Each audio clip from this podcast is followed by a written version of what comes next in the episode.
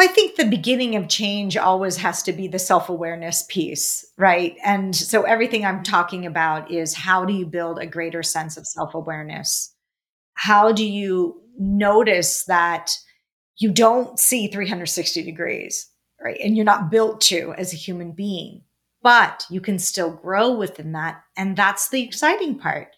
So, what would it be like to widen that perspective? Hey there, friends. Welcome to Happiness Squad. This is the podcast dedicated to helping you unlock your full potential by mastering the art and science of happiness.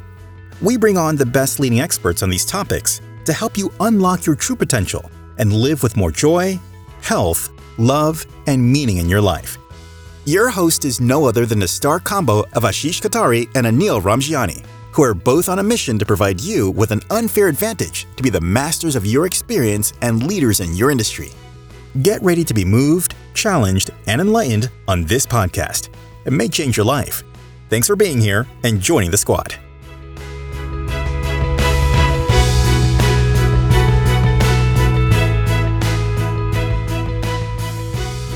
Hey, Happiness Squad. It's great to have you with Ashish and I as we host guests who are industry leaders helping individuals and organizations unlock inner happiness and flourishing. If you don't like a song on your playlist, what do you do? You change the tune or just remove it from your playlist. But what if there's an internal playlist within you that doesn't serve you? How do you change or remove that tune? Our next guest shares how. Meet Susan Drumm, CEO of Meritage, advisor, USA Today bestselling author and leadership coach focused on helping leaders and their teams develop the capacity and mindset to lead in today's disruptive environment. She has personally coached billionaire CEOs, high profile political figures, prominent Fortune 100 executive teams, and incredible entrepreneurs that are setting out to disrupt the marketplace. She holds graduate degrees from Harvard Law, Carnegie Mellon University, and the London Academy of Music and Dramatic Art. She's a two time number one best-selling author of the Leaders Playlist, where you unleash the power of music and neuroscience to transform your leadership and your life. In the book, Susan unveils a groundbreaking process that outlines how our childhood wounds show up in our ability to lead others and how music can actually heal those wounds. Ashish, Susan, and I discuss this in detail and probe further to understand how our body keeps score and how the real trauma from adverse childhood events has a profound impact on how we are as leaders. Join us to hear several stories and tips that can transform your life and get you off that eight lane highway to hell. So join Ashish and I as we welcome Susan to the Happiness Squad and rewire away from fear together.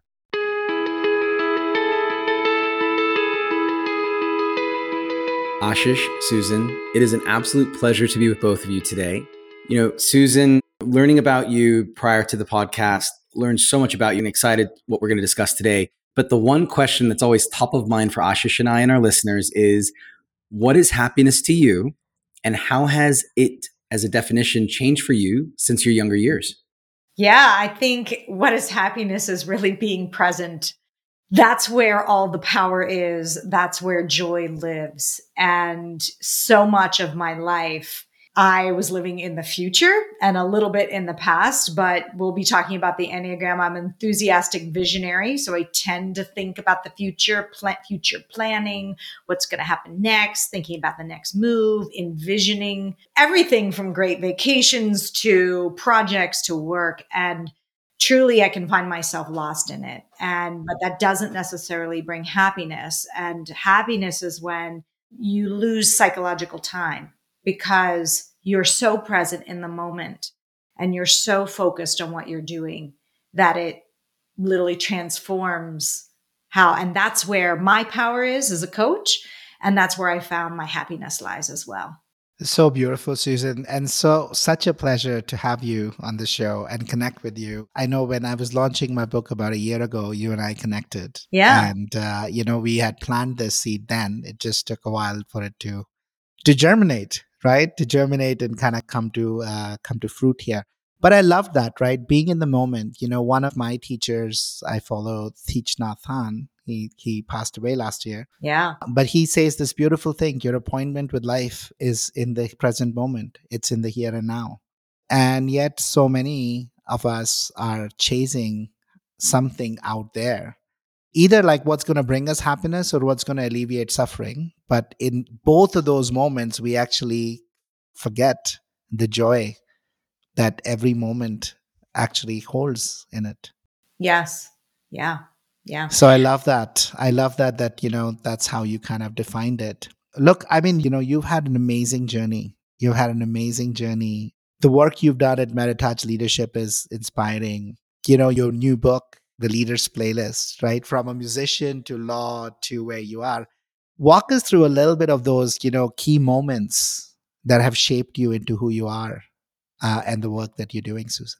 Yes. Well, my career path is definitely unique because actually the acting and music school came five years after law school. So I went to Harvard Law, but did not end up practicing law. I figured out very quickly that it was not going to be the right career path. But what law taught me is honing the skills of making finer and finer distinctions.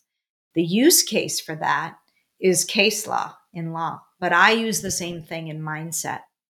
But what I also discovered about myself is that I have uh, one of my strengths is this ability to see patterns and pattern recognition. It's really how I got into law school. I took eight LSAT tests and noticed the patterns of the way they asked questions and then when I actually took the test, I got a near perfect score just by seeing the patterns. But I never realized how I could use that later in life. And the reason this is important because when I talk about my book, it's about using music to both identify patterns that are getting in your way and interrupt those patterns and create new ones. So the pattern theme is all along. But went from law school to BCG consulting. That's something else we share in the management yeah. consulting world and then went from there to NBC television doing business development, but also I was a master black belt in Six Sigma because GE used to own NBC. And, you know, what I learned that you could have the greatest strategy in the world, but if the culture doesn't support it, you're dead in the water. And that's really what I saw with a lot of the Six Sigma pieces trying to get integrated into an entertainment company and I also had the experience, or let's just say now the privilege of working for some very poor managers because my experience of how challenging that was as a bright, eager worker bee ready to go and how just deflating. I decided to take a time out at that point, And that's when I went to get a master's at the London Academy of Music and Dramatic Art. And people thought I was crazy, but I was truly just burnt out from, I don't know what I want to do in the world. This is bizarre, yeah. right? I just, I have to feel passionate about what I do in order for me to put the kind of effort that I want. And I've just felt myself very unmotivated. And I knew I loved acting and I knew I loved music. So I went uh, and, and did that. And really, it was that experience that transformed everything because I kept thinking, gosh, what you learn as an actor, some of these leaders could really use this in yes. business. And a lot of it was how do you deal with the inner critic, that voice inside your head? Because as an actor, you have to get a handle on that. How do you build deep empathy and this ability to connect one on one with your fellow actor, right? And to be in the role and empathy for your character and what is that like, even if they're a villain. And I kept thinking, gosh, there's got to be a way to bring this back to business. And that's when I got interested in the field of leadership development back in 2002 and really started to think that from a consulting and coaching perspective, that's the direction. I've been doing it ever since. So powerful, so powerful, right? And if you look at that pattern, I, you know, what I love about that story of yours, Susan, there are like two or three things that really resonate. And i really hope our listeners take inspiration from your journey. You know, one, this notion of, look, it actually doesn't matter what degree you got or what you've invested. If something isn't bringing you joy, change it rather yes. than just continue yes. down the path, right? In businesses, we see this all the time. You know, sunk cost fallacy actually holds true much more in our personal lives. I'm already vested. I've spent 20 years as an engineer, 10 years as an MBA, as a lawyer it, can I actually change now? Will I change it? What am I giving up? it doesn't matter what you've spent, what Yeah. you are learning into, right? Meaning is so important and the willingness to step away. So I love that, that, you know, you did that after going to the top school for law. Yeah. Right. Right. It wasn't just like I went to like, you know, the Poughkeepsie Law School and I kind right. of decided, you know, you went to Harvard Law, right? Which is amazing. I think the second part of what you just articulated is again something you and I, you know, share and it's so so true, which is this notion of one just quietening that voice, Yeah. that inner critic. You know, I 95% of leaders according to the research and it's 100% of the people I've coached, I'm sure Susan, it's no different for you. They can be at the highest level. It doesn't matter if they're a CEO of a Fortune 500 company, but there is this imposter syndrome. I'm not enough.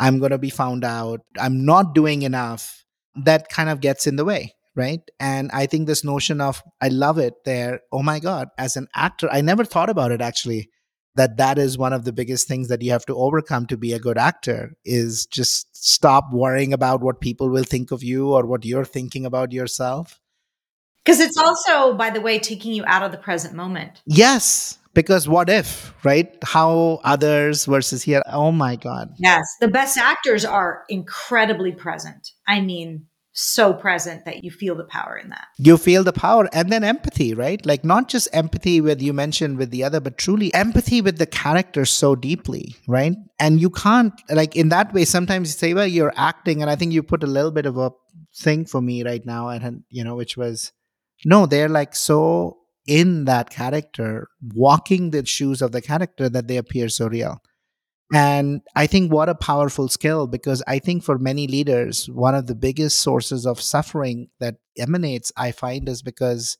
they actually can't feel what the rest are going through, right? Because their experience is so different. And we found this in my work at McKinsey, where the more senior you were, the more disconnected you actually felt from even the COVID crisis that people were going through. They're like, I don't get it. And they forget that you have more resources as a leader, you have more visibility to information Yes. right and you actually have more agency and so like even being able to connect that deeply i love it i oh my god this is i never actually made the correlations before Yeah. beautiful and now what do you think You know, there's a quote that was shared with me by a colleague during lockdown, ironically. And it's in order to be present, he's like, Where are your feet? I'm like, They're right here. He's like, Right, be where your feet are, be in the present. And so that's always whenever I need that little mental cue of being in the present, it's like, Up, be where my feet are, look down, up, yep, there they are. I love what you both are saying. And what I really would love to talk a little bit more about is patterns and patterns that you've observed and how patterns play a role in leadership. You know, when I looked into Meritage, first off, I'm a big wine fan. And so that was like already an Yeah. affinity to your business. That's great. What I'd love to understand is I know we're in the present and we're trying to build leaders for the future. Could you share with us, Susan, how did patterns play a role or how have they played a role for you and how you therefore coach or instruct leaders that you've dealt with and how they can plan not only to lead themselves, but also organizations and the teams around them?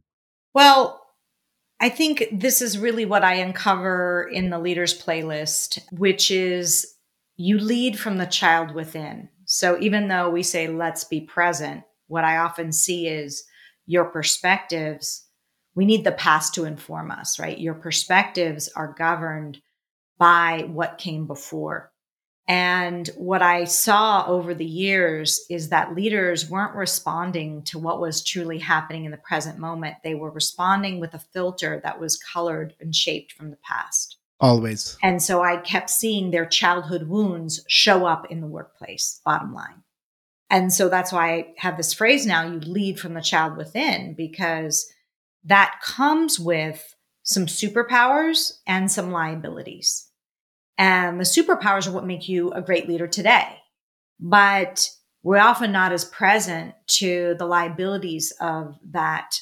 And that's why Meritage is about a blend, the right blend, the right balance of wine. And I believe that's true with a leader. You can't have too much of this, too much of that, that you can still build your superpower. Because I've seen it. I've seen people lessen, still have their superpower, but lessen the liability that shows up with that because that liability happens to be old statements about their beliefs about the world. So, getting back to your point, Ashish, about the imposter syndrome, what I found and what I articulate in the book is these old playlists, things like I'm treated unfairly, I I am not good enough, right? I'm an imposter. I'm not safe. I'm only loved if I win.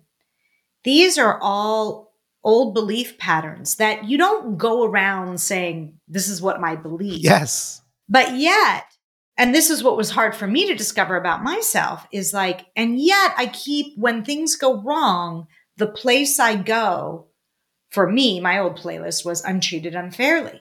And yes, I could tell the story, and there's lots of circumstances that say, oh, yeah, you were treated unfairly here and there.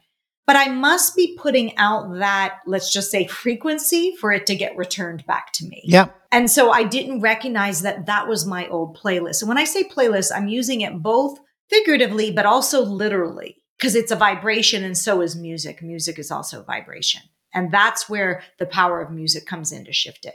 Yeah, I want to get into that, Susan, to talk about, you know, this notion of energy, the playlist, and also the connection back to our neural pathways, right? Because that's Yeah. kind of where we go, the inner child, you know. Yeah.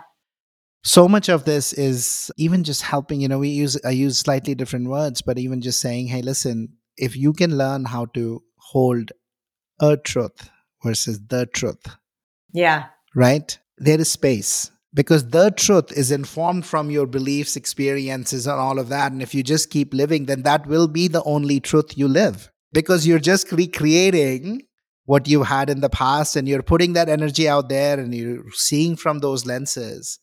So, talk to us a little bit around, you know, I loved your book. Thank Oh, you for thank when you. you. sent it to me. I really, really loved it. You know, all the work we do here at Happiness Squad is around neuroscience of habit formation and Yes. helping people build neural pathways. Talk to us about the ability of music and how that can actually help us enhance, amplify new ways of experiencing the world and shifting. Yes. Yes. Well, at a bottom line is music impacts all regions of the brain. It's pre-language. Mm-hmm. It is so core to who we are that it has a powerful impact to prime the neurological landscape to be able to make new neural pathways form more quickly than they would without. So I use music in the process that I go into in the leaders playlist. It's both using music to interrupt old patterns or what I call your eight lane highway to hell, right? And, and what I mean by that, what's your eight lane highway to hell? Your eight lane highway to hell is do you ever notice when things get under your skin and they just trigger you? And when that happens, you find yourself either stewing about it internally or maybe losing your cool externally, right? That is the eight lane highway to hell.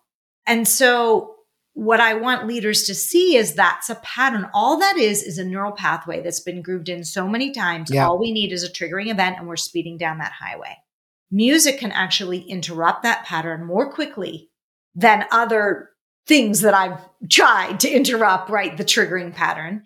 And it also not only can it interrupt it, but if you want to change and build a new neural pathway, because imagine you've got an eight lane highway to hell. If you're trying to build a new habit, that's very hard when the eight lane highway is so easy. So instead, we want to make it easier and more quickly for you to build an equally idyllic pathway that's also eight lanes, not the drive through the countryside that's bumpy and rough as it is anytime you're creating a new habit. And music will facilitate that or is like a fertilizer to facilitate that process. I mean, if you think about Alzheimer's patients and the impact of Mhm. music on the brain, and I don't even think we even recognize, and there's even more research going on now. I know Huberman Labs just came out with a podcast on the impact of music on the brain Yes. is that you if they put their music on for Alzheimer's patients, they just who are unresponsive, they'll just literally come alive and they'll start talking and engaging and there's an increase of happiness, of eye contact, and this can be seen on an MRI where all parts of the brain are now actually those neural pathways that have been gone dormant because of Alzheimer's are all of a sudden fired up. And this will last for a good 20 minutes after the music stops, right? But then eventually it sort of fades back. So if music can transform an Alzheimer's patient in that way, why can't we then harness music to shift some of the deepest seated patterns that we have going on that get in our way and transform them to be a more enlightened human that we hope to be? You know, Susan, just to dig into that, because there's this has been now, not to not pun unintended, playing in my mind since you've been talking about it. Maybe just for our listeners, how has or how have you incorporated music? Can you give us an example of how this works? Yes, yeah. So I I'll tell the example. And Susan, especially in the context of a trigger, right? So like when you are being triggered, like talk to us a little bit around because the technique I often tell people is breathe. But tell me about how you actually can use music in those moments too, and before and after. Yes. Well, I'll tell a story. I talk about it in the book, Deborah, who was a leader who got some tough 360 feedback that she was trying to be too controlling and insert herself into various meetings and events that were happening where it was not her swim lane, so to speak. And she was the chief marketing officer of a tech company. And from her perspective, she needed to be included in order to be effective at her job, right? So what would happen is, and that's what we looked at is what was the trigger is like when she would see an email that she like she found out about something after the fact and she wasn't copied on or she wasn't invited to a specific meeting that she felt like was really going to impact her division she would end up being irritated, frustrated, right? And that came through in her interactions. And what she was saying sounded, yeah, she does need to understand and know. Like you could easily share that perspective. But what I was curious about, why was this showing up for her in the first place? And where else in her life does it show up? Because it's, I can guarantee it's not just here, right? So we got very clear on what was the emotion she was feeling when this happened, right? And what was she kind of saying to herself? And part of it was that she felt excluded, right? And she was angry. The core emotion was anger and frustration. So I said, Where else in your life does that occur? And she said, Well, same thing happens when my ex husband takes the kids to the what was the family lake house that's now just only in his name. And I feel excluded from that experience. Where else in your life? Think further back, right? Oh, you know, I guess I remember in college, I didn't get into my top pick sorority and I didn't even get picked in for my second or third. And I felt excluded again. Where else in your life? What's the earliest memory you have of that? Well, if you go back to her childhood, she had an older sister who, in her mind, was the vivacious, blonde, pretty one. She was the mousy, shy one. And all the neighbors would fawn over Clara, but not really give her much attention. And so the perspective got built right then and there that she's excluded. So now she's hypersensitive to situations where she's excluded. But more importantly, she's broadcasting the message because there's a belief in her that she's excluded. So she's going to continually create experiences in her life where she is excluded. And so once she's clear on that pattern, that this is a deep seated pattern, we use music to interrupt that by tying it to like, what's a song that emotionally has that same resonance, emotional resonance that you're feeling of being excluded. And for her, it was Adele's Hello. You know that song is like hello can you hear me? I've been calling you a thousand times and you're not picking up the phone right? And that song she could really get the emotional state but how she was acting like adele in that song when these things happened. So when she started she her practice was when she got the email that she would normally fly off the handle on or when she found it she could stop and go oh there's adele again right and kind of like sort of look, I'm being like Adele in the song and interrupt that pattern. So that's an example of how we use music on a pattern interrupt way.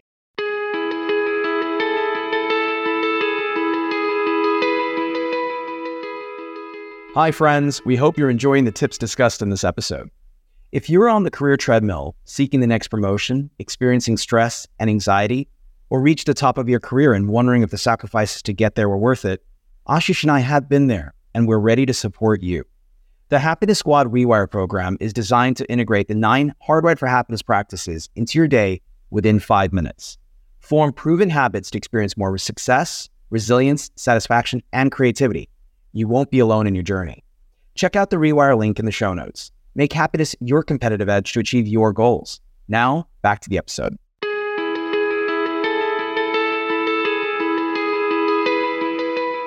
So, this notion of really deconstructing the experience to find the almost kind of you know the go deeper deeper deeper till you actually find it first right? The, what's the, the wound. Exactly what is the core wound? Yep.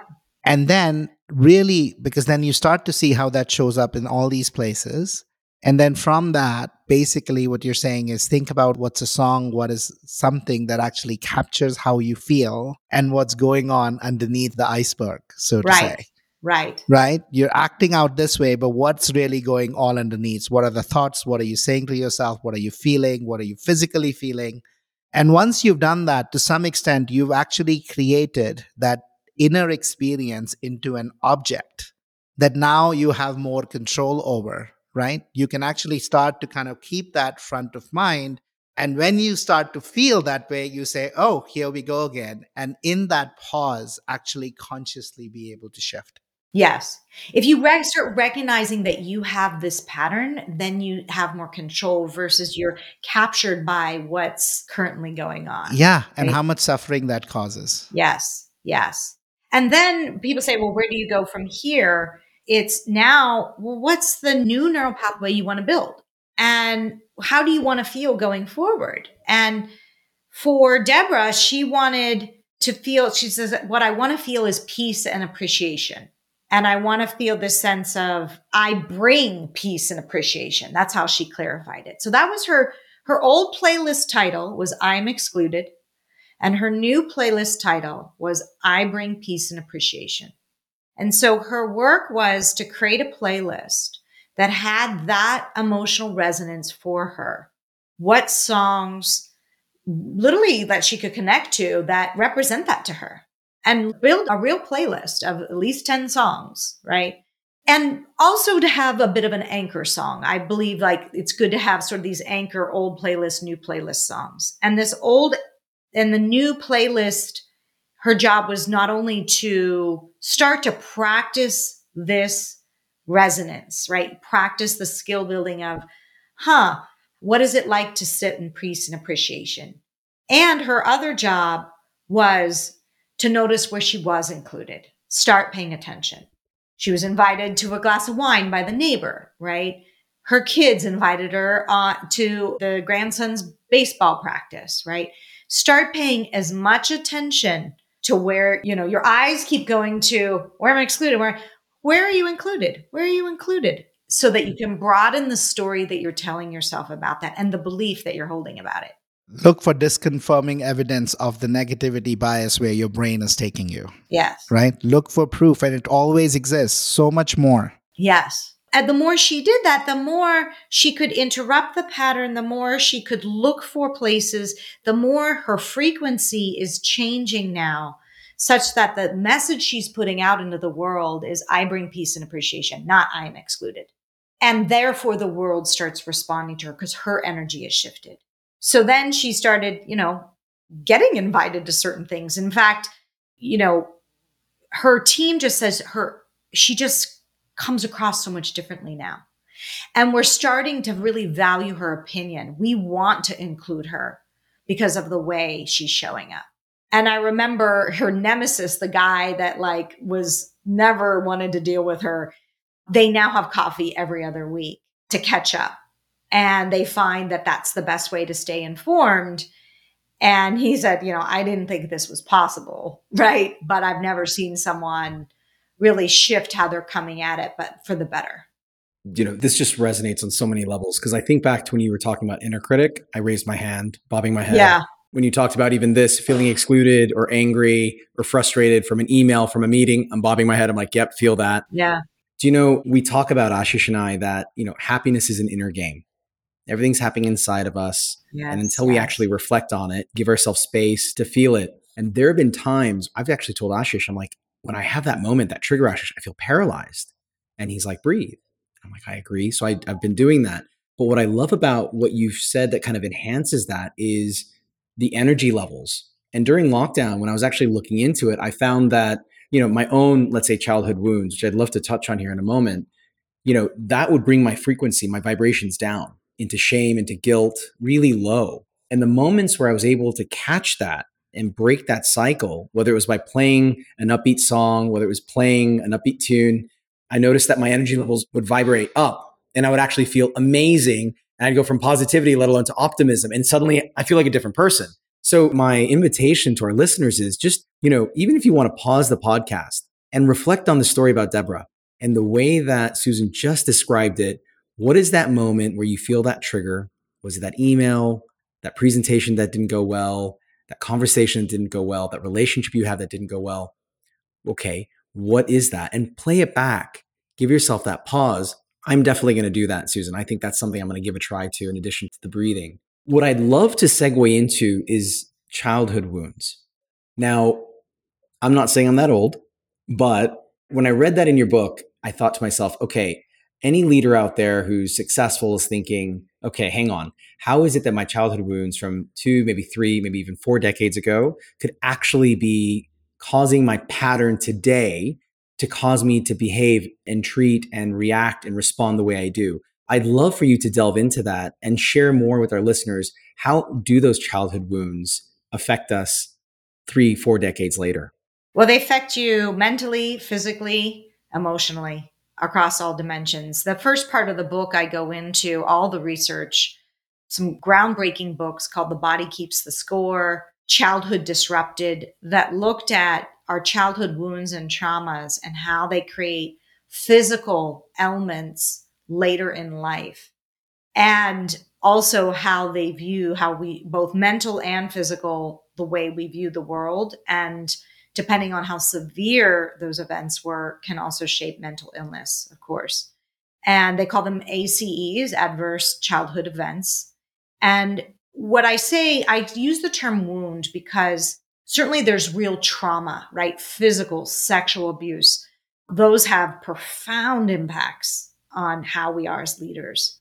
But also, we've all had some type of wound whether it be like you don't get through life without some kind of childhood wound, right? And it's sort of the what gets formulated is the sort of story we make up about the world and our role in it. And we make that story up to find a way to survive through the emotional pain of it, right? You know, what happened on the playground, what our parents did to us.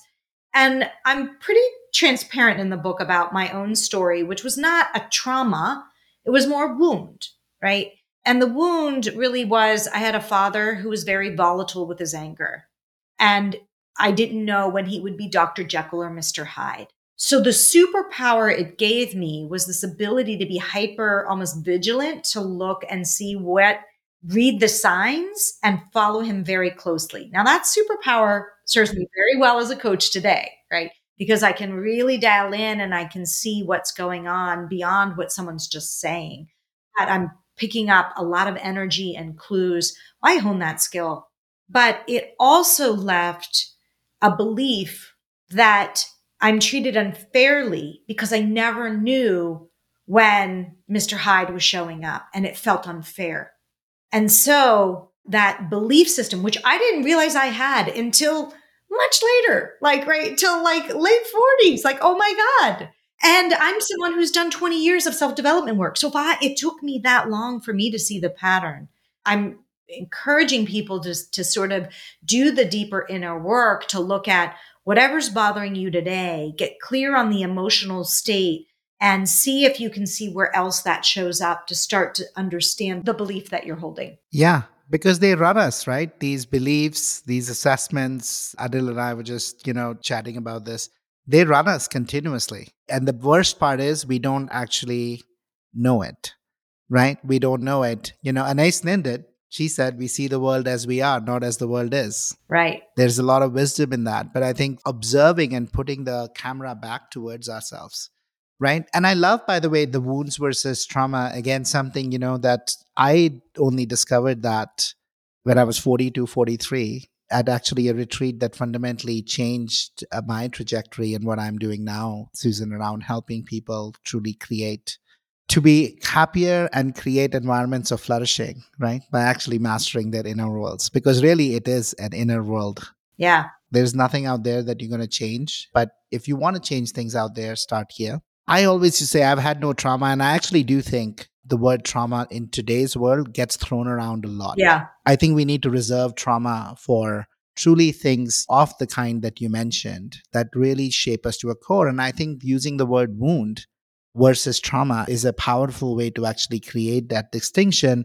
Nonetheless, those actually do shape us. And um, I'm reminded of, of another talk that I was listening to by Thich Nhat Hanh, where he says, by the way, nobody in the world actually doesn't have a core wound.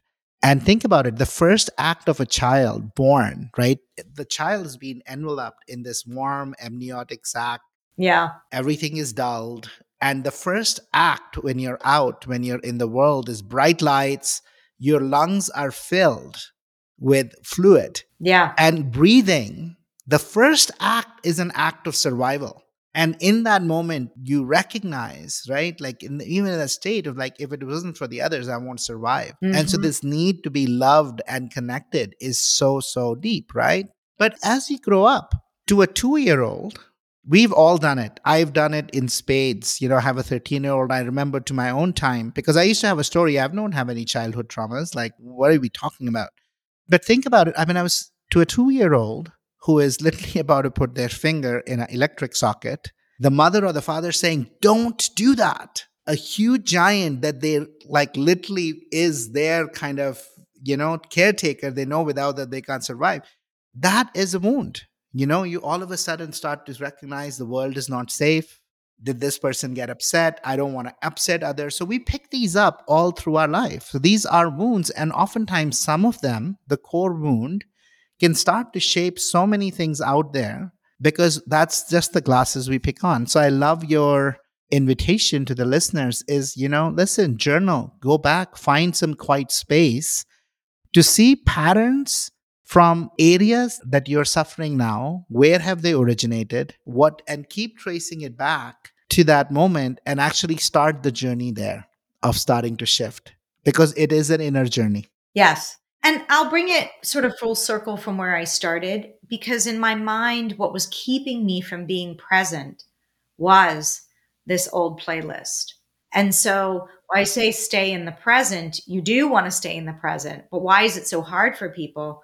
I believe is because they've got this old playlist running that is truly having them not be closer to connected state, right? A present state. And it's really also why I spend a lot of time with the Enneagram, you know, where if you know anything about it, it really looks at what draws your focus of attention. Why are you drawn there? But what's your blind spot behind? And once you know that, you can start to really widen the lens of what you're seeing. I want to come to the Enneagram in a second here, but I think what you're sharing is again, it's just striking so many chords, Susan, because I think when I think back to wounds, childhood, I think our listeners may think, hang on a second, you know, what is a wound, as Ashish mentioned? Is that something that's deep or, you know, it scarred me? There are times where even recently, when I actually take a pause, so there's something I'm doing, I'm, I'm rewiring, right? So we, have got a program called Rewire, and uh, it's all about cultivating self awareness. And I'm actually getting my coaching certification. One of the things they've taught us, and Ashish alluded to it, is assessments and assertions. And the reason why I'm bringing this up is I think that we have a tendency, as soon as something happens, that trigger, you know, we immediately use words that don't serve us, right? So again, going back to Deborah, you know, I feel angry, I feel excluded, I feel frustrated. And back to your point, it's like, hang on a second. Does that serve you? No. Does that song serve you? No. Okay. So how can you reframe and find a tune that actually serves you and puts you in the direction that you want to go in, right? Because I think that's something we get stuck in and we get paralyzed by those words. And I feel like it's like the only way to break it is by cultivating that awareness, really realizing it. As you said, Ashish, journaling it, jotting it down. And, you know, we had a conversation with uh, Professor Srikumar Rao last week, and it's just something that stuck with me. And it's like, you know, by reflecting, it's your first step towards permanent awakening. And I think it's not a matter about getting stuck on the past, like you said, right? Like getting caught up at the past. It's just simply reflecting on the past as you want to be in the present in order to pave the way forward. And that's maybe where I'd love to understand when it comes to the Enneagram.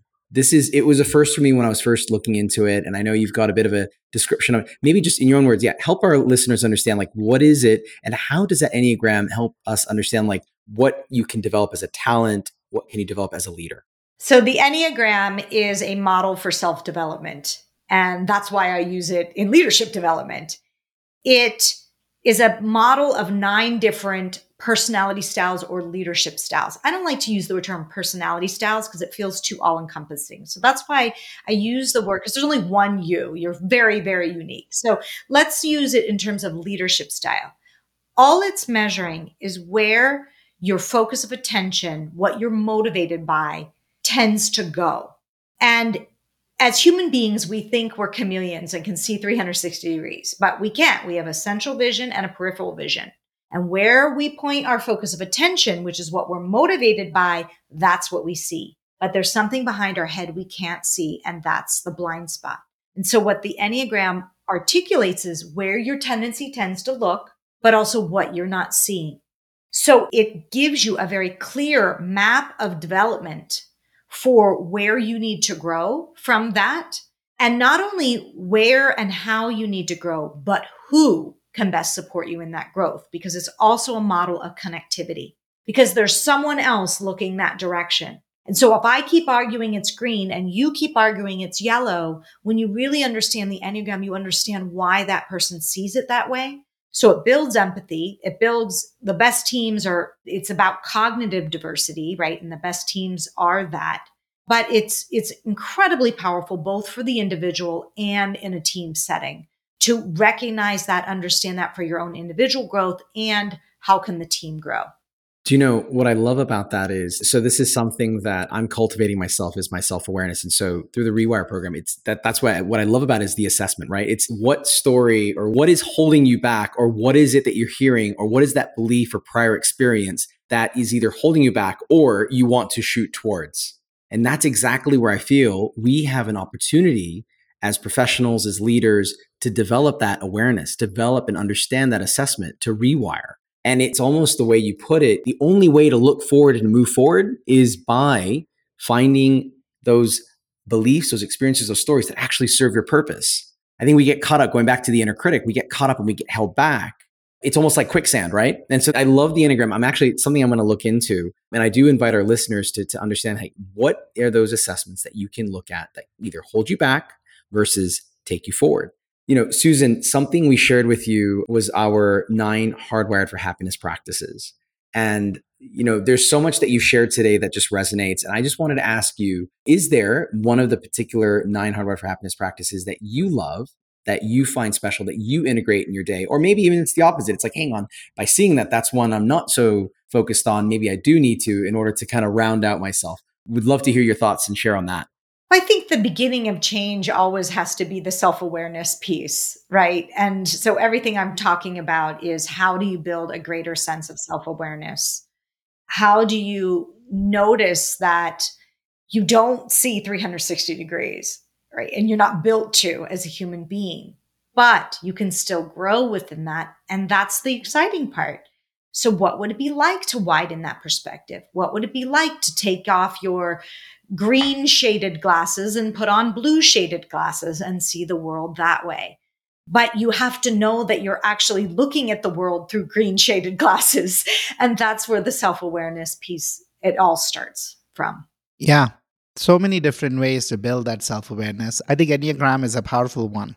And unfortunately, not many people use it in the context of leadership development, but it is so powerful. You know, it can be one additional and a really powerful tool that says how you show up and how you lead, right? There are always strengths and then there are weaknesses. Use your strengths. Yes, absolutely. And look, I've worked with all the different assessments, DISC, Myers Briggs. I find it far deeper, far richer because it's really pointing, it is a model for self development. It's not just, you know, the other ones tell you what you are. Well, there's no like, so what? What do I do with that? Right? there's no application. This, we've built out a whole system of application. We've built out how do you give feedback? If you're type two, consider a helper. What do you need to pay attention to and how you give out feedback? What is it going to be your strength in giving that feedback? What's going to be how do you delegate? How do you be more influential and persuasive? How do you manage conflict? All the core leadership competencies we can actually, once we know Enneagram type, help you along your customized path of development versus a one size fits all. All right. So, Susan, as we start to wrap up, I just want to lead us towards a bit of rapid fire. So, this is just to help our listeners to get to know you a little bit better. I think my first question I'm, I'm hoping is going to be the easiest one of the lot. But what I'd love to know is when you've got to turn that frown upside down, what is that song you like to play on your playlist? Well, my anchor song is Bruno Mars 24 Karat Magic because it's anything but being treated unfairly. It's the party has started and I've arrived. so it is so fun. And I can rap all of the words to it. So I like that. Love it. The next question I have for you is that comfort food that you love to have on those days when, again, you're like, ah, that's going to put a smile on my face. Oh gosh. Well, it has to be chocolate. it's not the healthiest food, but it is. I mean, there's nothing like dark chocolate. I don't know. I just love it. What's your favorite brand? What's your favorite bar, Susan? Neuhaus, because it's a chocolate hazelnut Ooh. combination. So yeah. I love hazelnut too. Yeah. Yeah. Dark chocolate or milk chocolate? Dark. Definitely dark. Yeah. Dark. Yep. I was going to say, I once made the mistake of trying 95%. That was a big no no. I stay, I stay at 85%.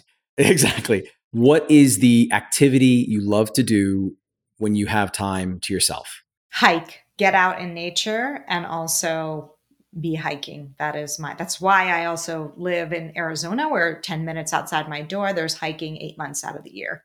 Love it. And the last question if you had to name your favorite book, and I know you've got a few that you've done yourself, but if you had to name a book that is your go to when you're, again, looking for that source of wisdom, which author or which book would that be?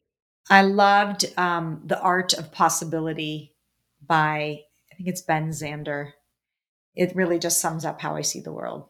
I love it. Ben Zander, The Art of Possibility. Yeah. I will add that to my reading list. I haven't read that. Yeah. Susan, this was such an amazing conversation. It was such a pleasure to have you with us. I know it took us a little while, but I'm so glad we did. Me too. Thank you. And I can't wait to see you soon in Scottsdale in a month. Great. I look forward to it.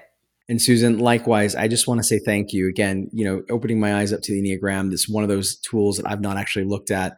Again, I invite our listeners to look into that, look into these tools. I think finding ways that you can break those patterns, like you mentioned. And I think even if it's just a matter of taking a survey to understand what your patterns are because sometimes we don't know what it may be. We've got one in the Rewire program, you've got the Enneagram, there are others out there. Just take that first step to break that tune and start to build that playlist that will set you free. So, Susan, lots of love and big hugs. Thank you so much for your time. Appreciate you. Thank you very much. Bye. We hope you enjoyed this episode on the Happiness Squad podcast. Make sure to hit subscribe on your chosen platform that you listen to us on. If you enjoyed the tips discussed, looking to combat stress, burnout, or seeking deeper fulfillment or navigating life transitions, then our Rewire program is designed for you. Rewire is your key to unlock your full potential to experience more success, resilience, satisfaction, and creativity. Make happiness your competitive edge. Check out the show notes and learn more about how you can benefit by rewiring away from fear. In between episodes, follow along on Instagram at My Happiness Squad for tons of tips, insights, and short videos designed just for you. Until next time.